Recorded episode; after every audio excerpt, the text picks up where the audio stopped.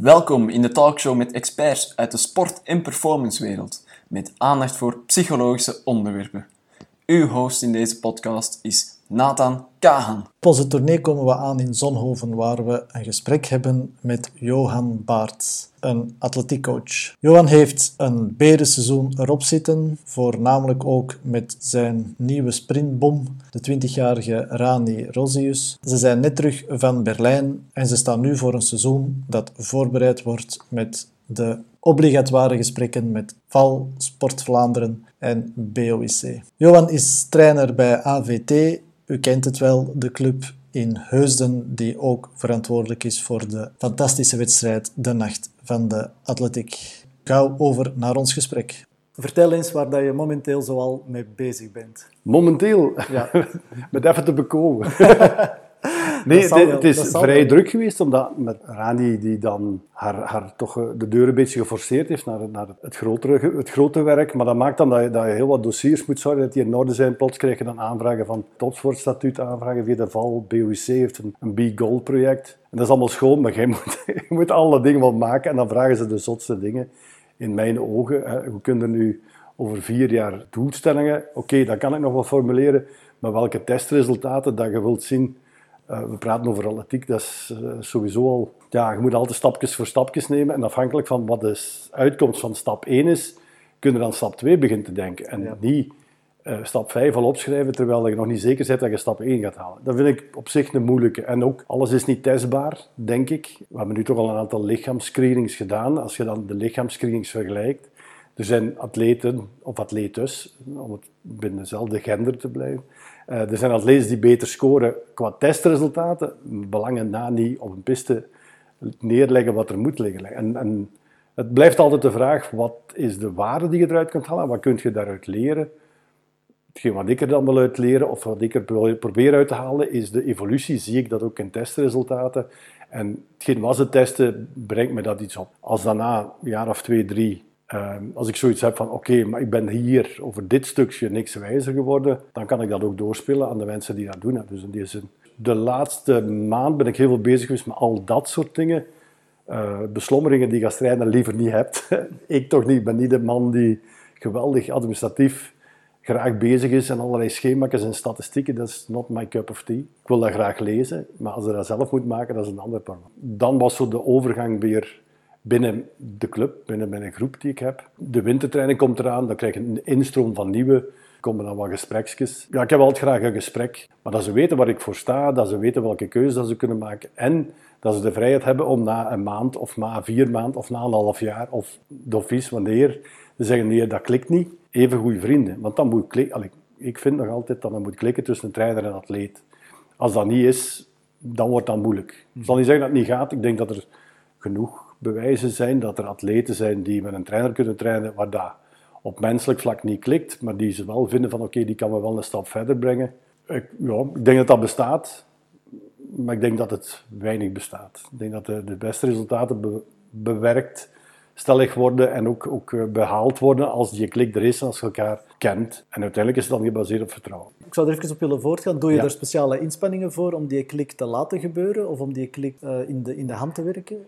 Ja, de inspanning die ik doe, is dat ik van bij het begin zeg waar ik voor sta. Duidelijkheid. Duidelijkheid, en dan heb ik het niet over dat, wat ik wil bereiken als atleet, maar dat, wat ik wil hebben op menselijk vlak. Dat wil zeggen open communicatie. Ik zal altijd zeggen waar het op staat, maar ik doe dat op een fatsoenlijke manier. Maar als ik vind dat bepaalde atleten of atleetes waarvan ik zeg van kijk, je niet geschikt voor dit of dat, dan zal ik dat ook zeggen. Maar ik zal ook zeggen waar ze wel geschikt voor zijn. En dan ik zal ook beginnen ook altijd met, ik vind dat je hierop moet specialiseren, of dat je hier je, je accent moet leggen. Iemand maar die als scholier een meter 50 is of 55 is, dan gaan we niet beginnen aan hoogspringen. Ook al zal dat we graag doen, dan gaan we wel eens kijken of je wel kan verspringen.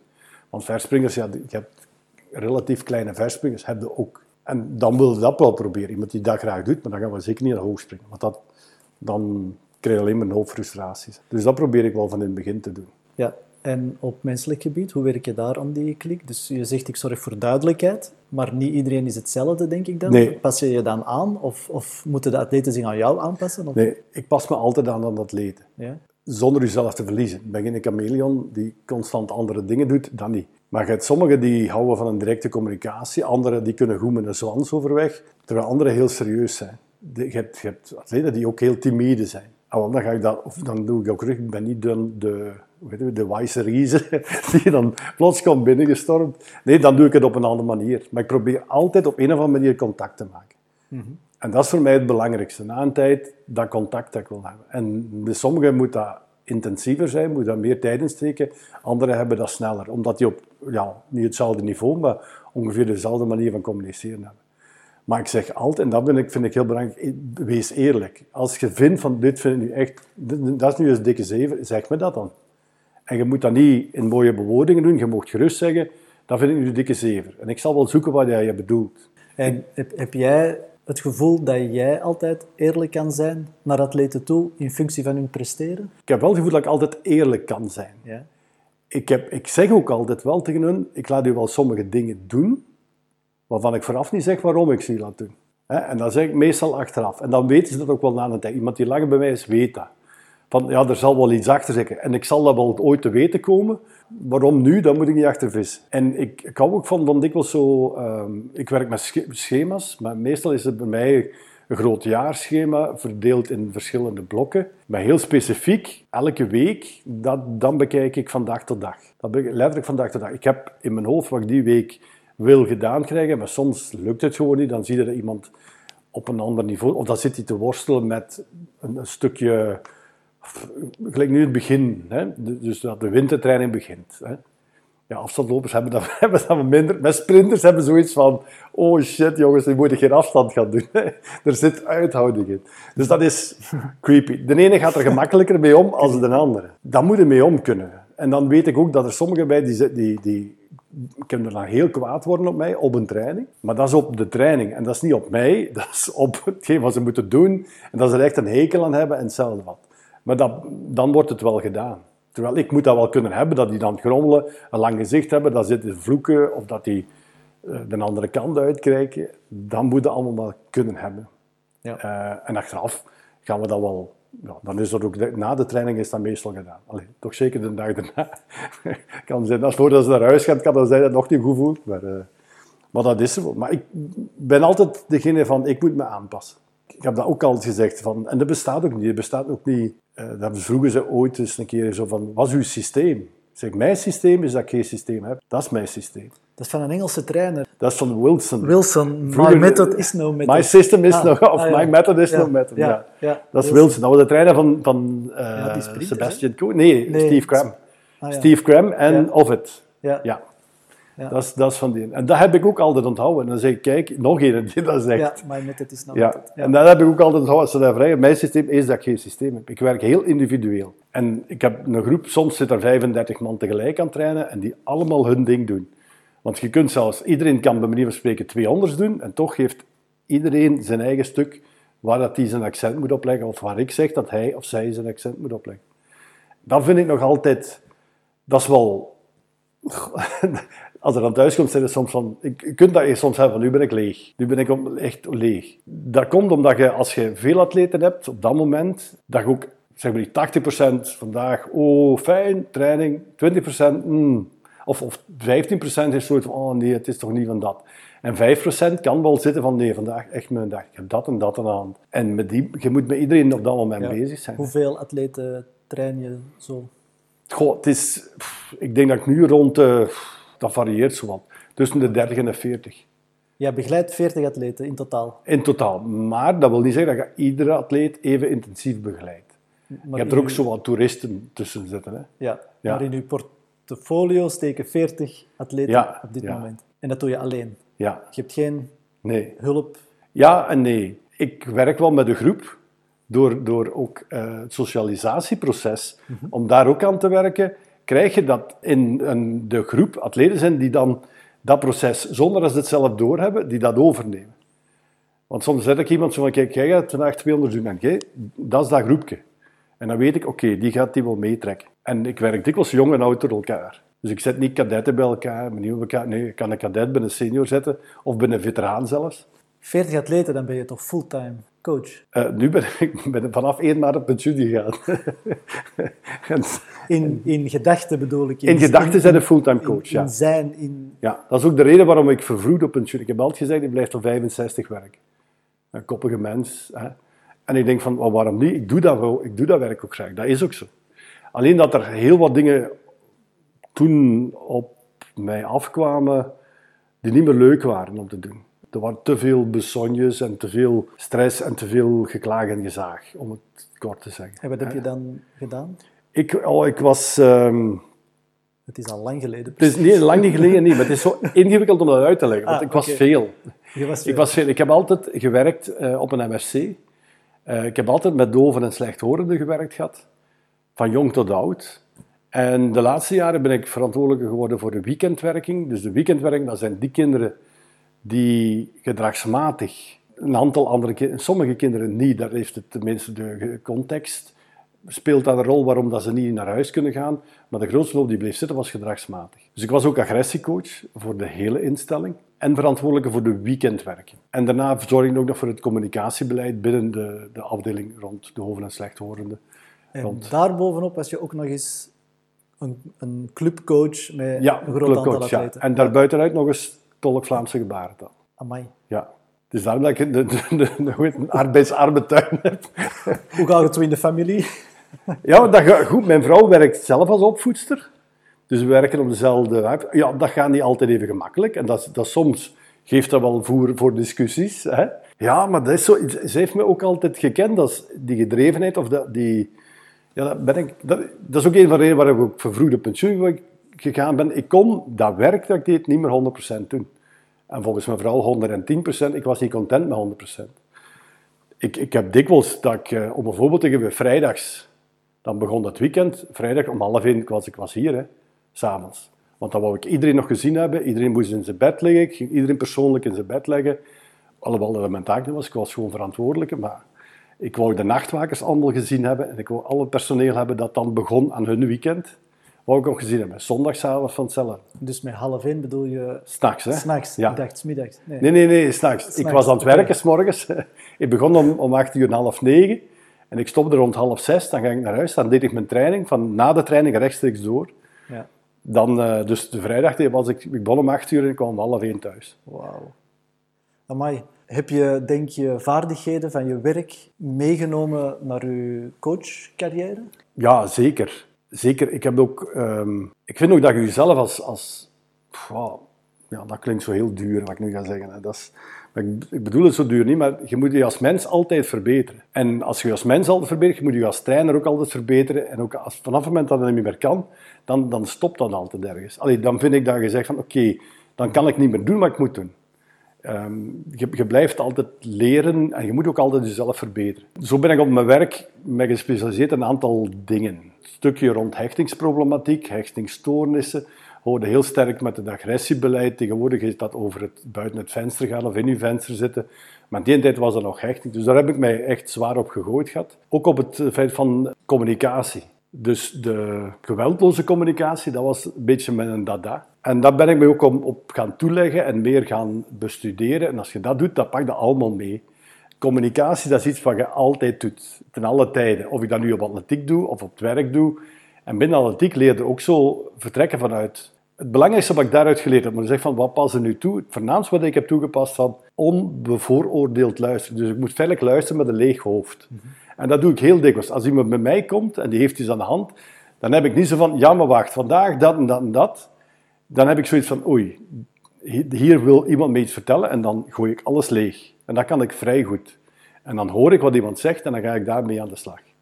En dan, oké, dan kan soms, is het zo dat een training, 30 man op training, ik zit die allemaal aan het werk en ik ben bij één even apart bezig. En dat, dat wordt geapprecieerd door die ene. En de andere 30 weten, als het mijn tijd is, doet hij dat ook bij mij. Want ik maak echt geen onderscheid tussen, wat ik daar straks zei, een toerist of een topper. Het verschil tussen een toerist en een topper, een toerist zie ik twee keer per week, een topper zie ik zeven keer per week. Dus dat stuk rond communicatie, heel belangrijk stukje. En ook het stuk van, ik heb het, het voordeel van, ik heb geen last van een ego. Daar, ben ik nooit mee bezig geweest. Ik heb me ook nooit geprofileerd. Ik ben zo van, oké, laten we maar een struik zijn. Als die breed genoeg is, is dat ook goed. En een schoon struik kan ook wel de moeite zijn. Tot als u ontdekken, dan plots dan zeggen van, oh ja, die staat toch hoger dan ik dacht. Maar goed, dat is dan zo. En dan blijf ik nog altijd hetzelfde doen. Ik ga dat mezelf niet promoten of profileren. Ik heb er nog altijd niet de behoefte aan. Ik zal dat alleen maar doen als dat mijn atleet of atlete ten goede komt. Dan zal ik wel mijzelf wel durven manifesteren. Je moet ook niet jezelf een hele tijd onderuit halen of lager zetten als dat is. Nee, ik kan wat ik kan en ik heb het idee van dat ik wel weet wat ik doe. Maar vanaf het moment dat ik op het punt kom, ik kan iemand niet verbeteren. Of, als ik een afstandloper heb, en dat is een, echt een afstandloper, dan zeg ik, kijk, er zijn betere opties. Ik wil u wel begeleiden als je graag blijft. Geen enkel probleem en ik ga mijn best doen. Maar er zijn betere opties. En dan, dan zorg ik ook wel dat die opties er zijn. Als die dan echt niet weg wil, ja, dan oké, dan zal ik mijn best doen. Kan je dan zeggen dat jij een trainer bent die graag of het nodig vindt om in de coulissen te blijven? Ik, ja, liefst in de coulissen blijven en mijn, mijn werk doen. Ik heb geen probleem als ze mij een vraag stellen of er komt van de Kamer tegenwoordig, allee, tegenwoordig, dat klinkt zo. Ik ben een keer of twee op, ergens op de televisie geweest of, zo, of dat ze mij gevraagd hebben voor dingen. Dan doe ik dat. Ik heb daar ook geen, ik heb dat niet starstruck of zo. Dat ken ik niet. En televisie is televisie, dat is iets voor mij redelijk gewoon. Een kameraad van mij is, is Stijn Konings. Dus ik ben al redelijk wat op filmsets geweest. Ik heb al wat acteurs en zo gezien, maar ik heb dat niet. Starstruck. De week heb ik gehoord van, van die is een kak stinkt ook even hard. dus dat, op dat vlak, op dat vlak. Is het, dat is ook eens van die adagios, dat is ook zo. Die moeten ook allemaal naar het toilet gaan. Hè. Dat, dat, is niet anders dan bij een andere mens. Dus op dat vlak valt dat bij mij mee. Ik voel me redelijk op mijn gemak overal waar ik kom. Of ik graag in de massa zit, dat is een ander per Dat doe ik niet graag. Als zo publieke dingen en, en show, dat is voor mij niet. Laat mij maar rustig mijn ding doen. Als ze mij op een podium zetten om iets te doen, dan is dat oké. maar zet me niet... Uh, nee, dat, dat, dat, dat is niet zo direct mijn, mijn zaak. Laat mij maar simpele dingen doen. Dus je uh, haalt aan communicatie, je haalt aan low profile, weet ik niet... Uh, niet je ego laten primeren, zeg je. Ja, dat is voor mij echt niet belangrijk. Ik, ben, ik, heb dat, ik, ik zei het ook dikwijls, want ik ben niet belangrijk. Belangrijk is dat jij je goed voelt, en dat jij je kunt presteren ja. en dat jij dat doet. En als ik daar kan helpen, en, en dat is ook zo, voor mij is, dat, voor mij is het begeleiden, en ik heb nog liever samen op weg. Dat klinkt zo echt zo, uh, als ze hier aan de deur komen en dan komen met de, de blijde boodschap, dan, gaan, dan zeggen dat ook, maar bij mij is dat ook... bij de wachttoren heet dat. Hè. Ja. Dus bij mij is dat ook zo, maar dat is echt zo samen. Wij doen dat samen. En dat kan ik niet genoeg benadrukken. Ik zei dat tegen anderen, wij doen dat samen. We gaan kijken wat jij wilt. Het valt mij op dat we al een tijdje aan het praten zijn en dat we toch ook al veel uh, over het mentale gesproken hebben en eigenlijk nog niet over het trainingstechnische. Uh, hecht je verder nog veel belang aan, aan mentale aspecten of mentale factoren in jouw begeleiding? Ik ben heel veel bezig met het spotten van signalen. Dus ik wil ook altijd een respons krijgen, daarom niet zo een antwoord. Maar soms laat ik ballonnetjes op of, of trigger ik iets om te weten van hoe zit hij in zijn vel. En als ik dan spot van, oh, hier zit ergens een obstructie, dan wil ik wel weten waar die obstructie zit. En dan ga ik daar ook allerlei technieken voor bovenhalen die ik ken om, om die obstructie weg te werken. En om, vooral omdat om, om weer hetzelfde, om die communicatie op gang te brengen, eerlijke communicatie. En van daaruit kun je verder. Kan je zo een techniek benoemen? Of is dat het, uh, het geheim van de master? Het belangrijkste vind ik in goede communicatie is luisteren. Als communicatie gericht is op het feit van ik moet mijn verhaal kwijt doen, ja, dan moet ik een forum zoeken waarop dat kan. Ik vind het wel mooi hoe dat je het formuleert, het, uh, het spotten van signalen. Dat, dat vind ik wel een, uh, een, een, doelgerichte, efficiënte luistermanier. Ja, ik kan heel veel dingen ballonnetjes opladen of zo wat triggeren. En dat doe ik niet met te zeggen van, oh, loopt weer zo scheef of zo, dat dingen niet. Ik, ik ga nooit mensen beledigen, maar soms is dat wel als spotten of geef je zo'n een, een, een kwinkslag of zeg iets van oei, wat is het geneigd? Zo, komt de wind van rechts? Hè? Want je, je wordt precies helemaal naar links geblazen of zo van die dingen. Dus dan ga je kijken van wat, was daar, oh, wat denk jij dat oorzaak is? En dat doe ik bij heel veel dingen. Wat denk jij? Komt jij met dingen af? Ik zal niet zeggen wat er is, maar als ik iemand zie binnenkomen en ik zie aan die haar gedrag of niet, en dat is, hoe beter dat je ze kent, hoe sneller dat je die signalen ziet, en dan probeer je dan, dan gaat dat langs op of je laat die wachten eens, want uh, doe dit nu eens. En dan kun je er zo tussendoor, ik zeg van wacht, wacht, je knieën, dat lukt precies niet goed, heb je er ergens last van? Nee, nee, maar is er iets anders? Want ik weet niet, je zit zo, ja, precies anders. Je zit met iets in je kop zeker of zo, of dat. En afhankelijk van welke atleet kun je dat veel directer doen. Eric Bruin die kent dat nu al, die weet ook zo. Die, die, wat doet hij dan? Om die komt dan aan, die zeker, dan is die afweziger. Anders is zo, woe, woe, woe, woe, dan is hij afweziger. Dan weet ik, oké, ik moet ergens een moment zoeken dat ik daar langs loop en dan zeggen van en. En dan hoef ik alleen maar zeggen en, en dan komt er weer, oké, dat en dat en dat. Oké, en dan afhankelijk van de aard of de ernst. Hoe ga je om met, met angsten van atleten? Als dit van angsten van atleten, mijn eerste bekommernis is, ik moet hier tijd insteken en ik moet er hier alle tijd insteken die nodig is en ik moet hem of haar laten bepalen hoe lang dat die tijd is. Dus ik, wat ik probeer te doen is dan aan de band werken. Als, er, als, het, als die verbinding er niet is, of niet, niet genoeg is, dan kan ik doen wat ik wil, dat gaat dan niet komen. Dus dan, wat ik dan doe van mij uit, proberen aan die verbinding te werken. En als dat komt, en ik geef me de tijd, of haar of hem de tijd, dan weet ik dat het komt.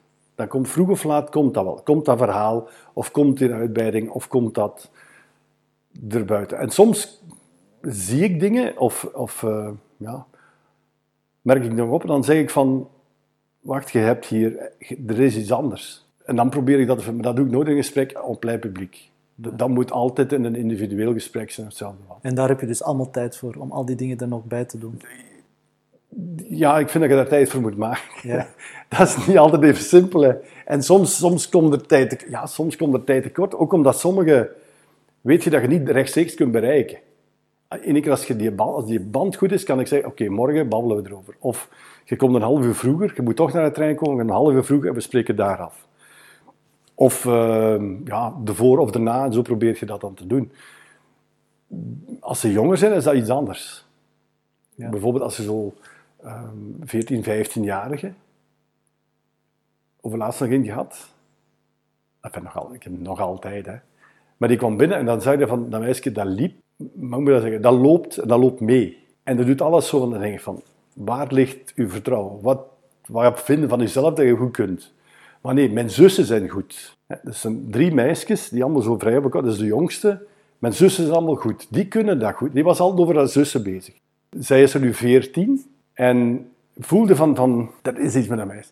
Dus ik begin die apart te halen. Bijvoorbeeld, het is een spurtjes van 40 meter. Let hier eens op. Je loopt die 40 meter omdat je 40 meter moet lopen. Maar vanaf meter 0 moet je al denken van, ik moet deze snel lopen. En dat begint vanaf meter 0. Uw gedachte hier moet al zijn, ik moet snel. Wat moet ik doen om snel te lopen? Ik moet snel vertrekken. Wat moet ik doen om snel te vertrekken? Wel, daar gaan we nu eens mee beginnen. Ga dat nu eens proberen. Dan doet hij dat twee keer, dan zeg ik, wel, ik zie al heel goed het verschil. Maar dat vind ik fijn, want jij pikt dat heel snel op. Dat is echt top. Jij zet er echt een spurtster. Ik zie dat aan alles wat je maakt. Laat u nooit iets wijs maken, jij zet een spurtster. En zo begint het. Ja. Het is gewoon om het verhaal mooi af te ronden. Dat is iets wat over... Ik ben alleen maar mee, moet ik zeggen. Ik vind dat ik al snel ben. Ja, nee, maar dan, dan, dan, dan, zitten we in september. Ik kwam nu toevallig op een wedstrijd. Pas vorige, vorig weekend, 3 oktober, was zo'n wedstrijd. Ik had nog een paar hingstapsters die nog per se die wedstrijd wat we doen. Die hebben ook alle twee een, een persoonlijk record verbroken. Dus dat is dan wel top, hè? dat is wel max. Maar toen zag ik de mama van de meisje, omdat een van die zusjes was er ook bezig. En toen zei ik, oh, ik zeg, maar je de mama van... Sorry, ik had niet herkennen, mondmasker en dat soort dingen. En ik ben zo niet bezig met mijn ouders. Ik zie de meeste ouders ook niet. Ik zeg, maar ja, ik, zeg, vind het fijn dat je er bent, dat ik u nog eens zie. Want zij doet dat echt heel goed. Hè. Ja, maar zegt ze, uh, weet je, dat ik dacht, die gaat stoppen met atletiek. Die had er echt van... En nu, die is zo gemotiveerd, die is zo gedreven, die wil geen training overslaan, die is zo blij. Ah, wel, ik ben heel blij dat je die zo gemotiveerd gekregen Die is nu echt blij. Die is gelukkig. En tevoren was hij niet gelukkig in atletiek. Dan denk ik, allee. Ik zeg, serieus, meen je dat nu? Dan ben ik blij dat ze nu gelukkig is. Want dat is het. Wat je doet als je een sport doet, gelijk welke sport, en je zit niet gelukkig in je sport. He, over laatst nog redelijk wat artikels of, of, of posts, op, ja, posts heet dat allemaal, op Facebook toestand, hè, Hanne Moudens, ja, de naam mag je nu, omdat het is wel algemeen kind, nee naar de koning. En dan denk ik, goh, niet te snappen. En daar hebben we het ook over gehad, hè. Ik heb het ook gehad met een aantal, dat die zeggen van, allee, hoe kunnen nu... Ik zeg, ja, maar dat is wat we doen. Ik zie als de, de fun, de, de fun. Je moet het graag doen. Elke training is niet fun, hè. verre van. Sommige trainingen zijn zoomkotsen. Maar dan is het maar zo. Hè. Dat hoort er nu allemaal bij. Dat moet je graag doen, maar dat moet je, je gedrevenheid moet je daarin vinden. Je weet dat sommige dingen afzien zijn, maar je krijgt wel resultaten. Ik heb er van dit, dit jaar ook. Ik voel er, maar dat is een, een gast die is er 25, 26, 5, 26. Pas een, een relatie begonnen, dat bolde goed. Tevoren al wat moeilijkheden gehad met relaties en Dat bolde goed. Maar zijn, zijn 100 ging voor geen meter. Letterlijk voor geen meter. Op training Sava, wedstrijden, paniek. Dat is een start helemaal verkloten. Geen tweede deel hebben. Dan op het einde nog bijtrekken. Allemaal dingen die je denkt van, wat is hier aan de hand? Dus die heb ik bij me geroepen. Ik zeg, je zit A, tijd te steken in je relatie, wat je moet doen. Want dat gaat nu uiteindelijk goed. B, je wilt, je bent al verder aan het kijken als dat. En je wilt presteren. En je hebt last van de lockdown. Lockdown kan niks aan doen. Dat presteren gaan we wegnemen. Jij stopt nu met trainen. Jij gaat zorgen dat je je huis gekocht hebt, dat je uitgemaakt hebt wat je samen wilt doen. Doe dat. En als dat gedaan is, dan kom je terug. En ondertussen moet je wat doen, dan ga je dus wat fietsen. Maar we, we stoppen nu met het seizoen. En dat was echt na de eerste, eerste twee wedstrijden in augustus dat gezegd. Dus weet van, dat doet er nu. En nu blijf je twee weken weg. En je steekt de tijd in je relatie. Niet dat die slecht ging, die ging juist goed, maar die zat zo op allerlei dingen. Dat heeft hij gedaan, die is teruggekomen. En wel, als ik dit toen had in de wedstrijd toen, die had ze de beste tijd gelopen. Maar ik heb hem dan bewust gezegd, 2021, dat wordt zijn ding. En wel, die is nu terug. En als hij terug allee is, die maakt terug plezier. Ik zou eens willen terugkomen op de gebarentaal Oeh, ja. die dat je beheerst. Was dat moeilijk voor jou om dat nog aan te leren? Of? Dat is niet gemakkelijk. Maar voor mij was dat niet zo moeilijk. Ah, niet zo moeilijk. Wel, je bent ermee bezig en dat is een taal. Hè. Maar ik heb daar, gek genoeg, ging dat redelijk vlot. In het begin was wat gestruggeld. Ik had een, gelijk iedereen. In één keer daar, daar weg was ik er vrij, vrij goed in. En ik denk ook weer dat dat komt omdat ik me heel goed kan verplaatsen in... Iemand die doof is, denkt anders. Vertel. Wij denken... Wat zegt Pinker? taal. taal kleurt ons denken. Wij denken in taal. In taal hè? Ja. Maar onze taal is Nederlands. En we zijn vergeten te denken in beelden. Waardoor veel mensen hun denkvermogen niet meer is wat het is geworden. Omdat zij puur op woordniveau denken en niet meer achter het concept of het beeld wat erachter zit. Wat, doe, wat doen doven? Die denken alleen in beelden. Die denken alleen in concepten. Maar maakt dat ze soms ook delen van de wereld niet meer begrijpen. Omdat ze de twee niet kunnen combineren. Dus de gebarentaal is een visueel, spatiële taal. Terwijl Nederlands is, helaas, is dat geen visuele taal en zijn we te veel aan woordniveau gehecht. En als je dat niet kunt uh, begrijpend lezen, bij manier spreken, maar ook zo gekende concepten niet. Ik zeg altijd, om dat zo een beetje te, illustreren, ik zeg, je bent een hele tijd bezig over een polyfonario. En je kunt dat woord perfect uitspreken. En je zegt, een polyfonario, als ik dat één keer in een hof heb, dan moet ik een speciaal verhalen. Maar ik heb al gezien, je hebt verschillende soorten polyfonario's. En die mensen, ja, je kunt dat woordje polyfonario, polyfonario, maar ze weten begot niet wat het is. En dat heb je dikwijls. Dan denk ik, oei oei, hier is de polyfonario. En dan weet je weet niet wat je, de inhoud, en je praat in, in woorden, en je, praat met uh, heel wel bespraakt, maar je zijt het concept, de inhoud en de gedetailleerde inhoud van het concept heb je niet. Dove mensen denken vooral visueel. Ooit is een documentaire geweest, want ik geef dat voorbeeld meestal mee, dat is vrij shocking, maar er is ooit een documentaire geweest over de Franse banlieues, Parijse banlieues. Daar had je, daar had je gangs, um, en er is ooit een, initiatieritueel geweest van, als je wilt bij de gang komen, wat moet je dan doen? Op de metro een meisje verkrachten. In documentaire vorm gefilmd, maar dat zo, weten ze dat toch weer, zo'n geen echte document nagespeeld. Maar wat zagen dove kinderen die daar naar keken? Jongeren, sorry, dove kinderen, dove jongeren, pubers die daar naar zien. Wat zien die? Vier, vijf gasten, lol hè. En plezant. En dat meisje, dat doet wel wild, maar die laat het toch maar gebeuren. Dus dat kan toch niet slecht zijn? Dat is toch leuk, want dat is wat jongens doen. Dat is niet helemaal wat jongens doen, hè. En dan krijgt je de klopjes op zeggen met de context waarin dat gefilmd wordt, de duiding, dat wordt allemaal auditief gegeven. En ze zien alleen het beeld. Dus die gaan weg. Gevolg is, op heel in internaten, verkrachtingen. In het internaat, meisjes. Want ja, dat was toch wat jongens doen. Hè? Heel veel zaken lopen ook mis. In huwelijken, maar dat, dat is over het algemeen. Bij doven is dat ook wel. Maar er loopt heel veel sprake, omdat ze het stukje relatie vormen, is bij hun materieel. Was een relatie? Is een relatie oké? ik moet niet meer naar de hoeren gaan, want ik heb dat nu thuis. En dat is altijd beschikbaar als ik hoesting heb. Ah ja, maar dat werkt toch zo? Dat zie je toch op televisie? Als je naar televisie kijkt, dan zie je het toch. Die vrouwen die vinden dat toch allemaal leuk, hè? Die gaan daar staan, die schreeuwen wat, die, en dan komt er bij me, dat is allemaal niet zo werk. Maar dat is wat er toch gebeurt. Dat moet toch een man doen? Maar heel veel van die, de context ervoor, of het relationele, of hoe gaat de bouwde aan een verband, aan, dat is weg. Betekent dat dan dat de mens, voordat hij kon spreken, dat hij dan ook in beelden ja. dacht? Dus we hebben lange tijd in beelden gedacht. Dus is...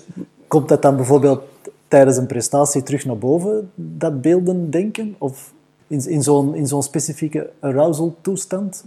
De sprinter, bij mij, of de springer, moet, en dat doen we heel, heel snel, dat lukt niet altijd, dat duurt lang, moet kunnen zijn, die film moeten kunnen terugdraaien. Van waar, wat zat ik? Wat heb ik gedaan? Wat, wat kon ik op dat moment doen? Wat zat een bocht goed? Was een start goed? Waar heb ik een fout gemaakt? En als ze dan tegen mij kunnen vertellen, ja, ik heb er ergens iets fout gedaan. Dan weet ik, oké, je hebt onbewust, terwijl je loopt niet, hè.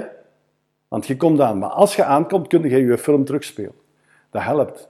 Maar wat ik wou zeggen, daarnet, voor alle misverstanden te vermijden. Ja, ja, ja, ja, ik het is niet dat iemand die doof is dat nooit kan. Nee. Maar iemand die doof is, door wie wordt hij opgevoed? Door horenden. En wat doen horenden? Welk, welk instrument gebruiken zij? De gesproken taal. Of de geschreven taal. En dat is wat je niet mocht doen. Daar begint de fout. Dove kinderen van dove ouders, die zelf ook dove ouders hadden en intelligent genoeg zijn om dat te kunnen, die hebben dat niet.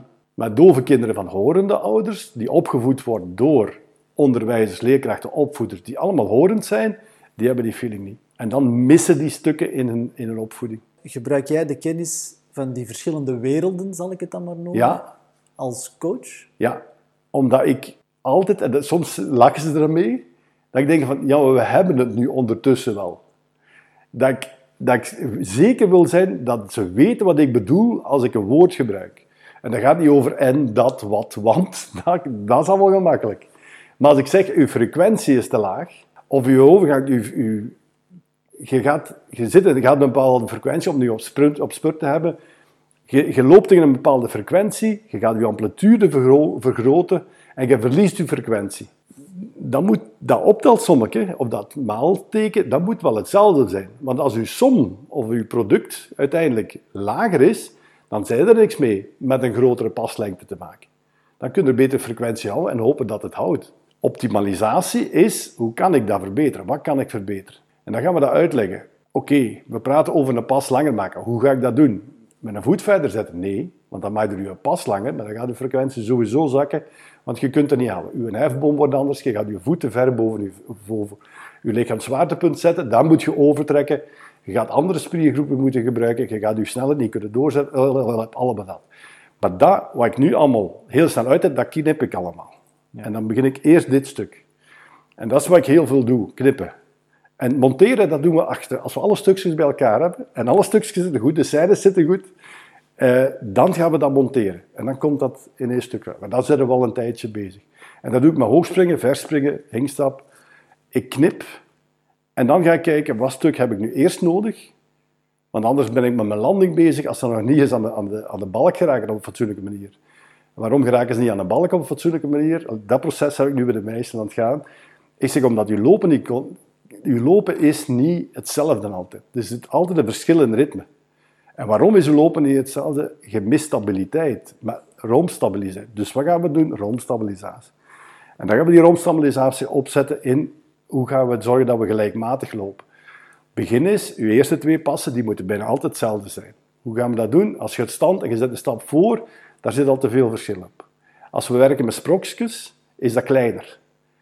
Dat er verschil op zit, dat kan altijd. Maar die correctie die kun je doen. Als je een goede springer bent, kun je die correctie in de laatste vijf, zes passen doen. Doet automatisch, automatisch. Iedereen doet een correctie, onbewust. Maar als dat te groot is, als het verschil te groot is, dan krijg je dat niet meer bijgetrokken. Dat gaat niet. Correctie, dat is iets wat automatisch gebeurt. Hoe doen we dat? Bijvoorbeeld met verspringen, uh, bij hoogspringen, dan zet ik 20 kruisjes kriskras. En ze moeten van altijd van een kruisje gaan staan, heel snel achter elkaar en al eens keer over die hoogte springen. En zo leren ze dat het lichaam leert automatisch weten van als ik op dat punt kom, dan weet ik dat mijn laatste drie pasjes goed zijn. Ik zou wel eens willen terugkomen op het feit dat je een trainer bent van ongeveer een veertigtal atleten. In de meeste sporten zou je dan toch al minstens een T2 en een T3 ter beschikking hebben. Mm Jij wil dat niet? Je wilt het allemaal alleen? Je wil de controle eh, Nee. alleen voor jezelf houden? Nee, nee want ik, het liefste van al wilt je dat doen. Hè? En toch zeker bij jongeren. Het probleem is dat er... Ik ken de situatie in Vlaanderen ook. Je vindt weinig, één, weinig trainers. Ja, en misschien zijn mijn eisen vlak van kwaliteit misschien iets hoger als dat, als dat gemiddeld is, zeker. Vandaar dat je dat ook niet wilt. Ik heb, ik heb enorm veel moeite als er, als er met jongeren, want dan gaat het over 13, 14-jarigen. Iedere keer als ze 17, 18 zijn, dan heb ik daar ten eerste is dan de volume sowieso minder. Maar nu bereiken heel veel talentvolle jongeren bereiken niet als 20-jarigen wat ze zouden moeten bereiken. Omdat daar fouten gemaakt worden. En mijn probleem is dat ik die fouten ook allemaal wil voorkomen en dat ik daar tijd in wil steken. En ja, ja ik kan niet de wereld redden, maar ik, soms denk ik, ik moet toch een paar atleten kunnen, kunnen op weg zetten. Ja, ja dat, dat stukje afgeven is moeilijk. Ja. En als iemand dat op hetzelfde niveau, geen enkel probleem. Alleen dat je ja, één, sowieso weinig volk vindt, en twee, ja, moet het ook nog wel een beetje in, in mijn lijn liggen. Heb je in het verleden met assistenten gewerkt? Ik heb nee, omdat ik nooit... Ik heb in het verleden van, vanaf Benjamin tot senior alles getraind gehad. Dus dan gaf ik eerst training aan de klein, gewoon omdat er te weinig trainers waren. En dan geef je dat door. En dan, en dan, denk je, dan zeg ik van, oké, let hierop, let daarop. Ja, ja, zeggen die. En dan heb je zoiets maar ik weet het wel beter hoor. Want mijn bomp heeft vroeger ook nog atletiek gedaan. Dat is ook. Of met een paasfacteur. En die, ook, die, die loopt ook af en toe straten lopen. Ja, dan stopt het. Hè. En dan moet je, dan moet je weten van, oké, je moet je tijd insteken waar je je tijd kunt insteken. Voor mij, een atlete, iemand van 14, 15, 16, allee, 14, 15, 16, maar dat, dat loopt door, moet in mijn ogen eerst mens worden. Er, moet- moeten een aantal dingen uit. Ze moeten vertrouwen krijgen zichzelf. Ik wil geen anorexia gevallen. Ik wil geen eh, jongens of meisjes, want allee, meisjes wordt eerder gezegd, maar jongens juist hetzelfde, die niet tevreden zijn met een lichaam, die met een lijf niet weg kunnen, of die zichzelf gewoon niet goed genoeg vinden. Terwijl iedereen heeft wel kwaliteiten. En je moet ze alleen zoeken waar die kwaliteiten liggen. Ik heb, ik heb een jongen bij mij, eh, jongen, een man, die is ondertussen al 21 of 22, maar die is nu 20 kilo afgevallen. En die lang, kwam bij een hè, nog kort, een dikke, een stevige, geblokte bijna gestopt met atletiek, maar dan praten we vijf jaar geleden, erbij gehaald, gezorgd dat hij altijd iets had wat hem toch interessant was. En in het begin was dat degene die, die kon heffen. hè. Die zijn, zijn beste prestaties lagen vooral op het uitgangsleven. Die, die stak zijn hand niet weg voor 20 punten. Dat hebben die als een verstand van, kijk, als je dat blijft doen, 20 per dag? Of, Nee, dat was niet per, als die uitging. Als die uitging bij de scouts, en dat was zo deze en dat, dat. Maar dat was ook een stuk van, kijk, hier ben ik iemand. Omwille van het feit dat ik kan pinten drinken. Dan werk je aan die, ja, niet op die manier tegen hem gezegd, maar je, werkt aan van, kijk, dit is een leeg. Allee, dat vat is vol, maar het is leeg. het, is, het is echt leeg. Dit is iets waar je zelf niet geen plezier mee doet. En dan begint je te- werken aan zijn lichaamsbeeld, zijn, zijn eigen, zijn mensbeeld van zichzelf. En dan geef je af en toe wat steuntjes. Dus ik heb op zijn voeding wat gewerkt gehad. Ik heb hem wat tips gegeven. Allee, wat tips niet op zijn voeding alleen, maar ook van, kijk, als je dat doet... Want waaruit bestond ze nu? Smiddags, morgens niet eten. Dus morgens niet eten, smiddags wel een boterham tussendoor en s'avonds hoop, hoop, maar dan tussendoor nog een kebab. Eh, twee kebabs zeker, want dat was in die orde van grootte.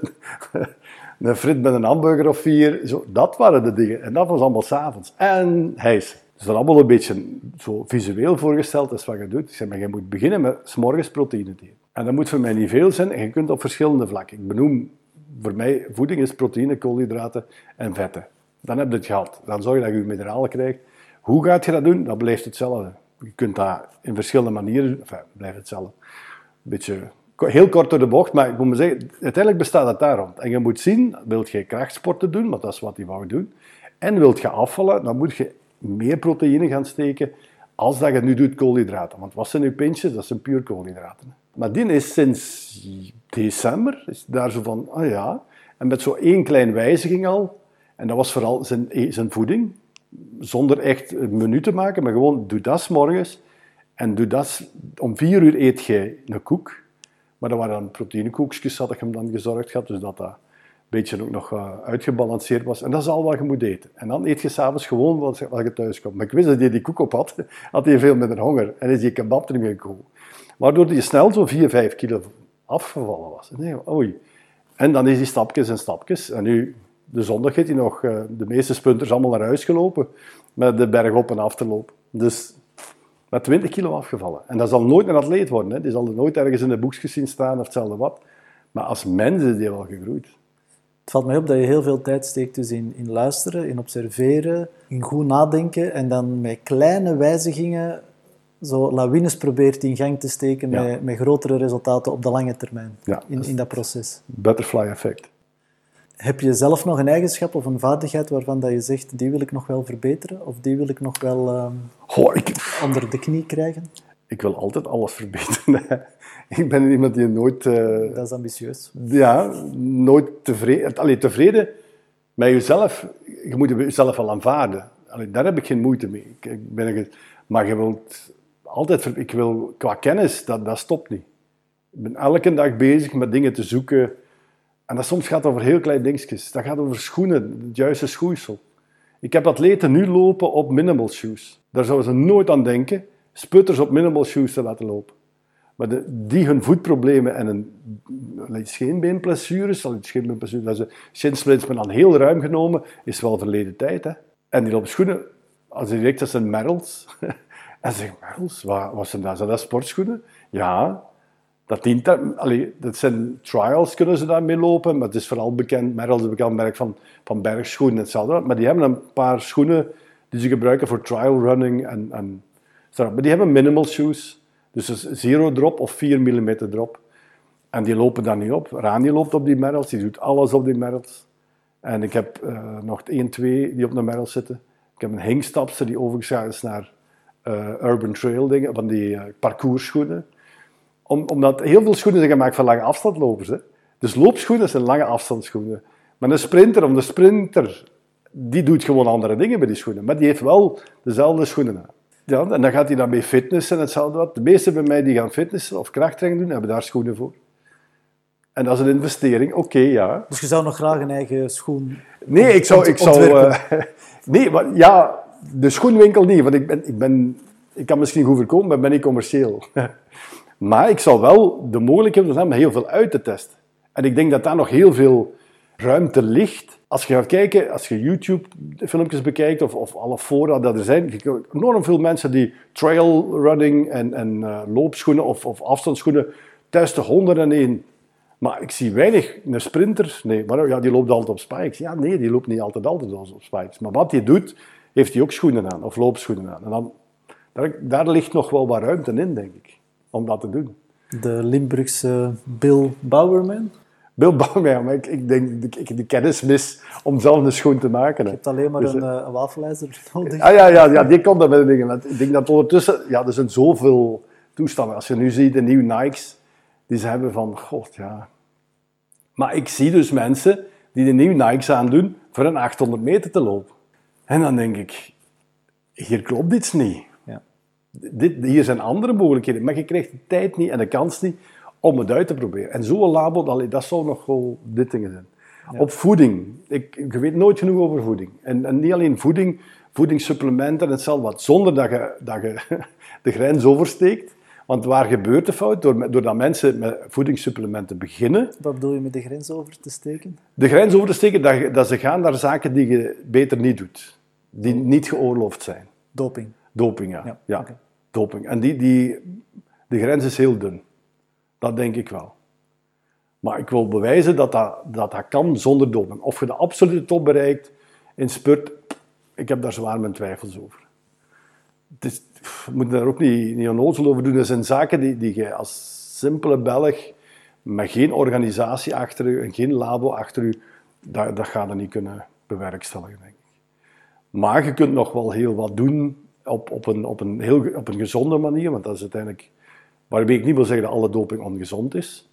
Want als dat medisch verantwoord kan, maar het is wel prestatiebevorderend, ja, dan praten we over doping. Hè. Want wat is medisch verantwoord?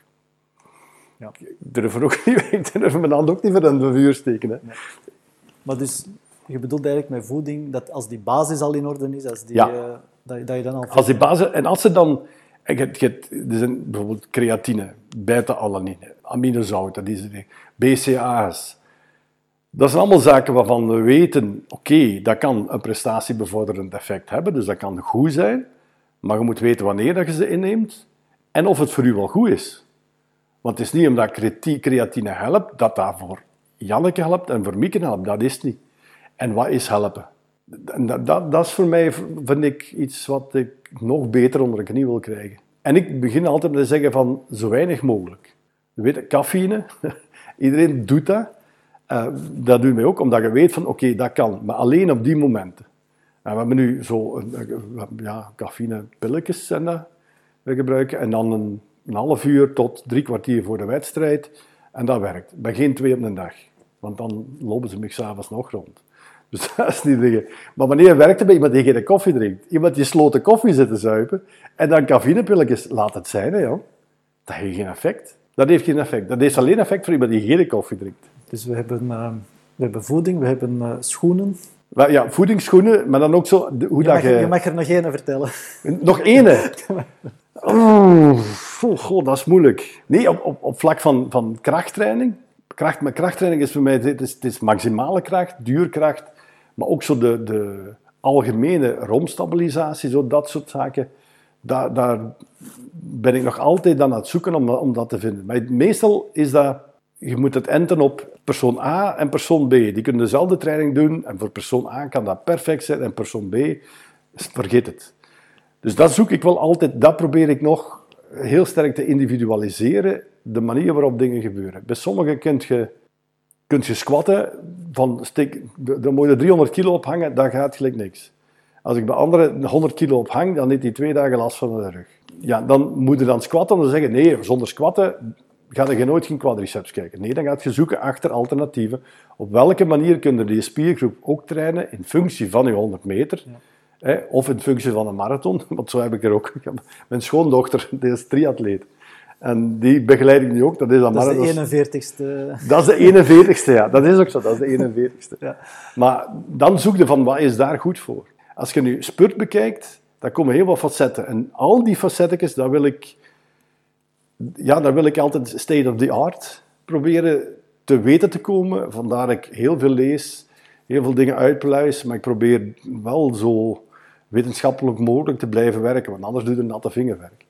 Maar dan, dan die combinatie, dus de wetenschap, wat erachter zit, uh, biomechanica, dat is ook zoiets. Maar dat doet te passen op een atleet.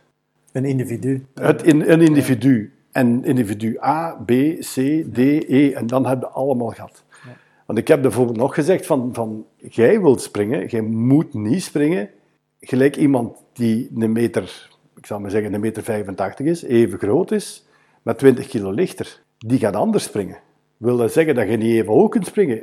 Dat, ik ben nog altijd van overtuigd dat dat kan, maar je gaat op een andere manier moeten springen. Die ander op, op snelheid en puur impuls springen, ga jij snelheid, impuls en kracht moeten gebruiken. En dan uw techniek goed doen. Want diegene die dan 20 kilo lichter is, die techniek, dat mag voor mij een heel stuk minder zijn, want dat vliegt. Dan moet je tegen als de wind hard staat geraakt en niet op de mat. Dus, dan, dus dan, moet je daar, dan moet je mee rekening houden. Maar dat is allemaal anders springen. En dan moet je goed kijken, hoe kun jij met uw constitutie dat ook doen? En dat is voor de sprinter. Een sprinter van een meter 70 of een meter 80 zijn twee verschillende sprinters. Hè. En die moeten niet op dezelfde manier gaan lopen. De, ooit is gediscussieerd tegen iemand die, die was prof, enfin was prof, is ingenieur, uh, meestal ook biomechanica. Ik zei, maar jij wilt elke atleet volgens u een biomechanica laten trainen. Dat werkt niet. Want sommige atleten willen niet anders lopen. Willen niet anders. Er zit nog een, een brein dat zit er bovenin. Hè? Dat is er niet ingezet om te zeggen van oké, dat is niet zo'n batterij je denkt ring, ring, ring, ring, en die is vertrokken. Nee, nee, dat doet iets. En als je dat brein niet kent, en als je dat brein niet een beetje kunt sturen, ik heb niet de pretentie te zeggen van ik kan er bij draaien en die doet precies wat ik wil. Nee, maar ik probeer wel op dat niveau ook in te grijpen. Ik doe soms trainingsjes, dat is alleen maar gericht op dat soort dingetjes, dat die op die manier wel kunnen hun focus houden. Dat is nog zoiets. Op welke manier kunnen u zoveel mogelijk geconcentreerd zijn, zoveel mogelijk adrenaline vrijmaken op dat moment als je het nodig hebt. En niet vijf minuten tevoren en niet vijf minuten daarna. Maar als atleet weet je dat soms de wedstrijden, je komt aan en daarna zeg godverdoemen hè.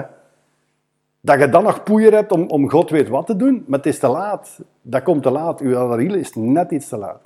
En dat zijn zo dingen waar ik, waar ik, waar ik nooit genoeg over weet. Allee, ik, ik weet sowieso nooit genoeg. Maar dat gaat over allerlei zaken. Ik vind dat veel elementen van de filosofie van uh, Mon van den Einde terugkomen. Mm Maar Mon van den Einde, van den is keep it simple, dat is ook zo één. Hè? En probeer niks duur uit te leggen, wat dat perfect mogelijk is. En daar kun je misschien heel boeken over schrijven, maar daar is die atleet of die, degene die u dat vraagt op dat moment niks mee. Probeer simpel uit te leggen en niet uitleggen wat hij binnen 20 jaar nodig heeft, maar uitleggen wat hij nu nodig heeft, waar je nu moet aan werken. Je kent zo ook de trainers die aan de kant staan, hè, de atleet die niet van hun zegt, oh, ja, gelijk die hem zijn benen heeft, ik snap niet dat hij zo snel kan lopen. En dan denk ik, je weet niet waar dat die trainer, nou hoef ik niet te zijn, waar dan die trainer al mee bezig geweest is om die tot dit punt te krijgen. En in zijn planning, die zal ook wel weten wat is de volgende stap, maar dat kan misschien heel iets anders zijn als jij denkt te zien. Dus ik ben nooit bezig met andere atleten. Als ik andere dingen zie lopen, alleen soms zijn er als je jongeren ziet lopen, dan denk je, ja, nee, op dit manier, binnen twee jaar heet ik kwetsuren. En als ik dat zeg, heb ik nog nooit ongelijk gehad. Ik wil dat, ik wil echt ongelijk krijgen. Maar helaas heb ik dat nog niet dikwijls gehad. Dat is ook een van mijn bezorgdheden. Doe, werk met atleten eerst technisch. Rani, daar hebben ze gelachen, die heeft, omdat ik voor het BOC dat nog moet invullen, die heeft nog maar twee Belgische kampioenschappen gelopen. Hè. Drie jaar terug liep je nog geen Belgisch kampioenschap, omdat je niet klaar ervoor was. Dat was te veel. De eerste twee jaar heeft hij geen wedstrijden mogen doen, omdat hij niet kon lopen. Allee, die kon lopen, die kon alles met kracht, maar als ze dat, doen, die loopt, die loopt er eigen kapot. Een meisje van toen, 13, 14 jaar, ja, dan, dan krijg ik kwetsuren. En dat is wat ik wil. En dat is tijd, tijd, tijd. Dat is ook communicatie. Dan komen we terug. Wat heb je nodig om een goede communicatie? Tijd. De pa die binnenkomt en de zoon zit zitten. Allee, we gaan eens gauw babbelen, maar niet rap. En dan, ik moet een aantal dingen gezet hebben. Dat is geen communicatie. Dat is iets wat tegenwoordig ontbreekt. Mensen pakken geen tijd niet meer om, om gesprek te voeren, om een babbel te hebben. En die babbel die moet niet altijd de richting uitgaan. Als ik op voorhand ben bezig van, dan moet die richting uitgaan. In Berlijn hebben we zo'n hele avond een, heel, een hele goede babbel gehad. En er zat geen richting in. Ik wou, ik wou een aantal babbel, ik wou een aantal dingen, die zijn niet allemaal eruit gekomen met een heel goed gesprek. Omdat het een richting uitging die goed was voor op dat moment zonder dat ik die op voorhand bepaal. En dat zijn, dat zijn dikwijls de gesprekken waar ik het meest uit haal. Heb je tenslotte voor de luisteraars nog een laatste kort advies? Oeh, voor de luisteraar. Ja, voor de luisteraar. Wel, het beste advies voor de luisteraar is leer onbevangen luisteren. Oké, goed. Dank wel voor dit uh, bijzonder boeiende interview.